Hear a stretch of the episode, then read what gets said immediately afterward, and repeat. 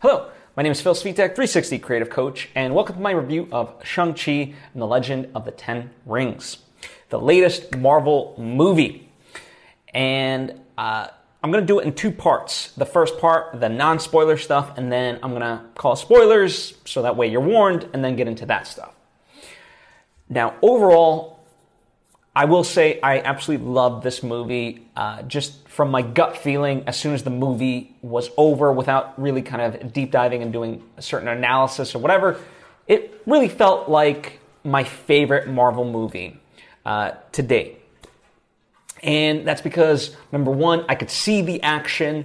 You know, it's filmed in such a beautiful way uh, that I can actually tell what's happening. And, you know, I think that's a byproduct of the director. I think it's a byproduct of the amazing talent on screen being able to do the choreography.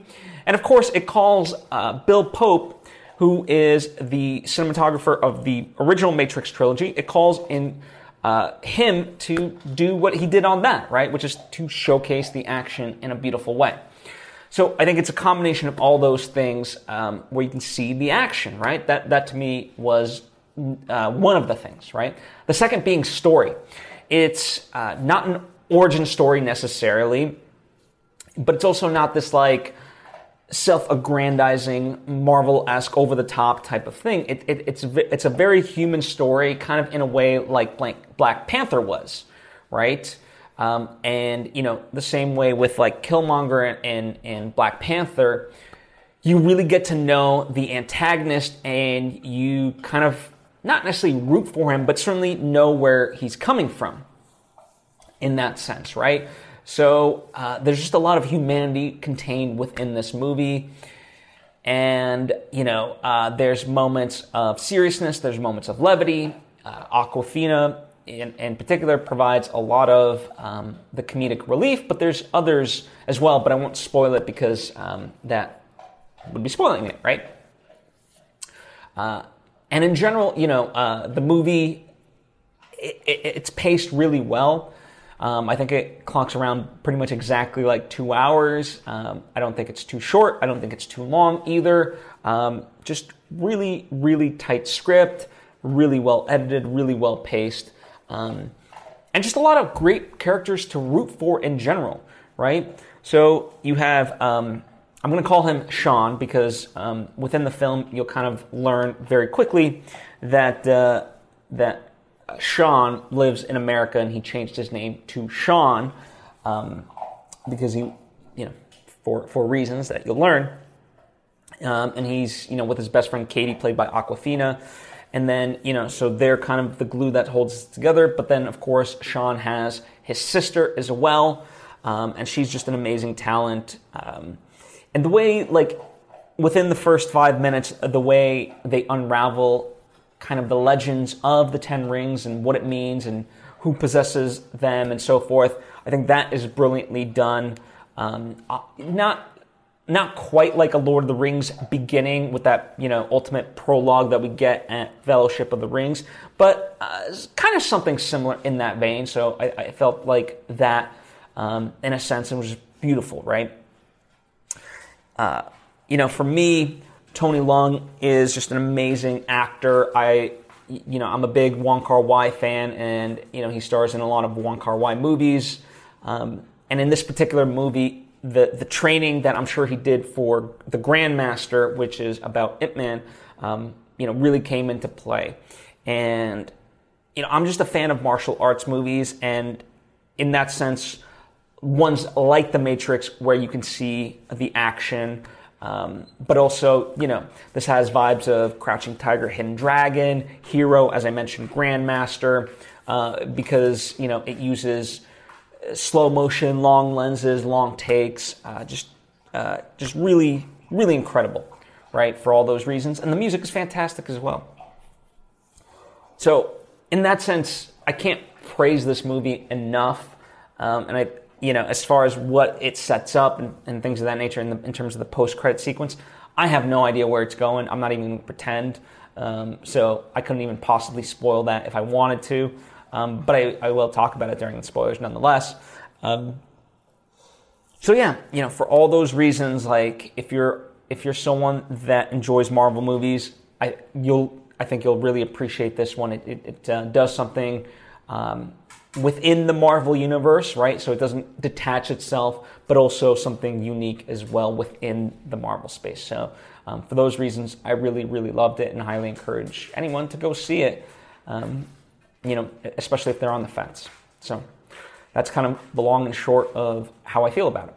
Now, getting into the spoiler stuff. So fair warning right here: if you have not seen it, tune out. Uh, you know, uh, for me, I, you know, some people are saying that it falls into the problematic areas that Marvel faces, where the third act is always the the world ending, uh, you know, CGI over the top stuff. But in this sense, I mean, of course, well, a it's it, it, it's a Marvel movie, and so to just pit it on this movie, um, I, I think is overly harsh. Number one, number two it works in service of this movie, you know, in terms of like um, you know, I'm not going to pretend I know Chinese culture and things like that, but um, it certainly feels very warranted with, with the dragon coming out at the end and you know being the great protector, and certainly it's set up at the beginning of the movie, right? So it's not like it just comes out of nowhere um, in that way, and you know you understood um, their dad's plight because he really believed um, that he could bring his his wife back. And certainly there's enough magic realism within this world already of the movie, but certainly, you know, the Marvel Cinematic Universe. I mean, you had Thanos with, you know, the gauntlet and snapping his rings and so forth, uh, getting rid of half the people. So it's like, you know, there being this gate that he would need to open and his wife would come back, it, it, it's not that far fetched, you know, from his perspective to think that he could get his wife back um, and so forth and certainly like this family dynamic ultimately of you know um, the sister him and and the father I, I really appreciate that because you know each of them you know each of them has a different perspective. You know there might be some overlap between all three of them you know if this was a venn diagram there would be a middle.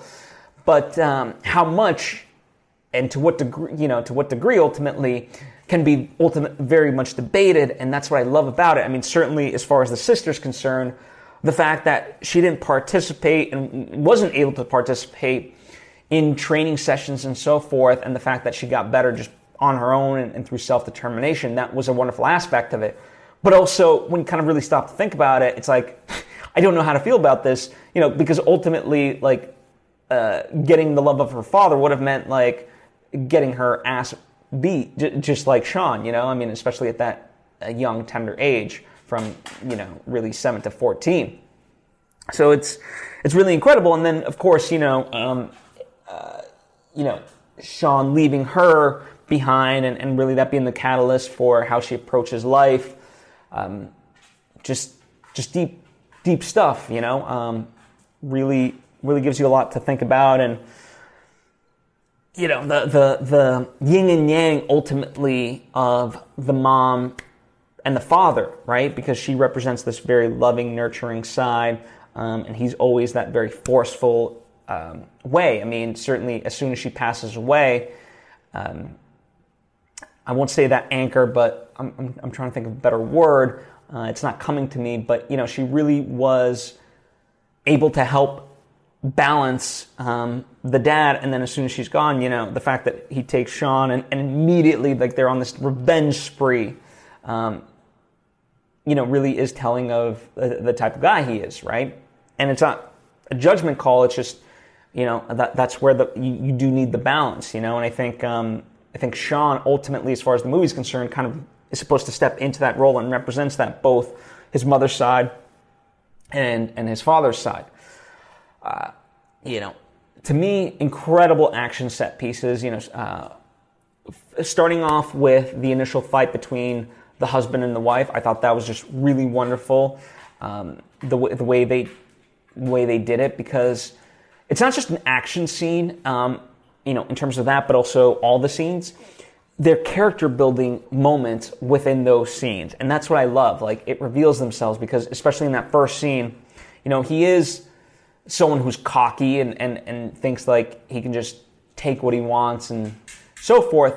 And when that's not the case, because she's able to, you know, essentially toy with him, uh, that was very revealing and so forth. So it was wonderful. You know, as I mentioned, like, or I think I mentioned the bus ride when it's revealed to Awkwafina's character Katie that uh, ultimately, you know, he's this badass. And I love that he's not this badass that like discovers his powers. Like it makes sense um, that he was kind of raised in this way and, and really hit it. Um, I think I think that's really worked well. You know, as opposed to this kind of um, you know fish out of water, stepping into these powers like uh, let's say a Rey from Star Wars. You know, um, so I appreciated that. Um, the fight in the, the I'll call it the skyscraper. Um, you know, that was just wonderful all around to me, especially when they got to the part, you, you know, um, they got to inside the building and then you see the neon lights behind them and they're kind of silhouetted by them. Um, just fantastic. Um, so much going on, so much going on. Um, I, I, yeah, like to me, an incredible martial arts film um, in, in all those ways. And really, as I said, it just, one of the things I, I really appreciate about it was it pushed this idea of tradition as well as kind of moving on, right? You know, early on when we meet Katie's family, that's kind of the the the push and pull of it is this idea of like, oh, young people they're just always so quick to move on as opposed to remembrance and so forth. And you know, the movie ultimately uh, and what what Sean gets towards is finding the balance of it all, you know, um, and that's what I appreciate and the fact that uh, yeah, you know we get we get so many care like um, what you call it um, you know having having um, Benedict Wong in there um, was just fantastic as well. Um, and you know the inclusion of him, I thought that was that was great for story purposes, right? It wasn't just shoehorned in just for the sake of, of doing it. Um, so I, I, really appreciated that. And, and yeah, just the levity, like the, the fact that they were able to, I don't know if retcon's the right word in this sense, but like with the Mandarin, right? Um, I thought like Ben Kingsley coming into it, you know, and, and kind of playing the sarcastic character that he is, you know, especially towards the end with the big battle all of a sudden, you know, him and the creature, he's like, don't worry, I'm not dead. Uh, I'm just, I'm just faking it. Here, fake with me, buddy. you know, that, that to me was, um, just provided such great moments, you know, um, and certainly like, um, you know, by the end, uh, that post-credit scene, you know, learning about the Ten Rings of, of having this beacon call to what, I, am not sure. I have no clue what that's about. But, uh, you know the, the the button on that scene itself of like you know you, you might you guys might want to get some rest and like or and then cut to karaoke and them singing Hotel California which was you know kind of set up at, as this uh, running gag. That to me was just incredible. So all around really really well done.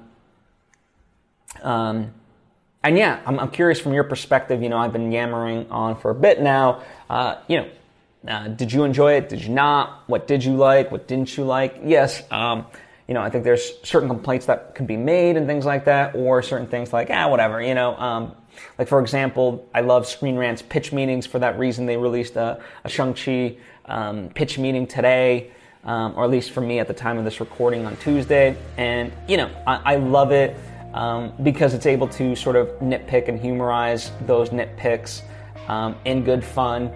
But overall, you know, I think just a really incredible movie um, from start to finish. So um, that's my perspective on it. But maybe you disagree, and if you do, um, please let me know why. Maybe you agree. Let me know why. You know, let, us chat. Let's chat. Um, I really want to discuss this movie because I think it's it's worth discussing.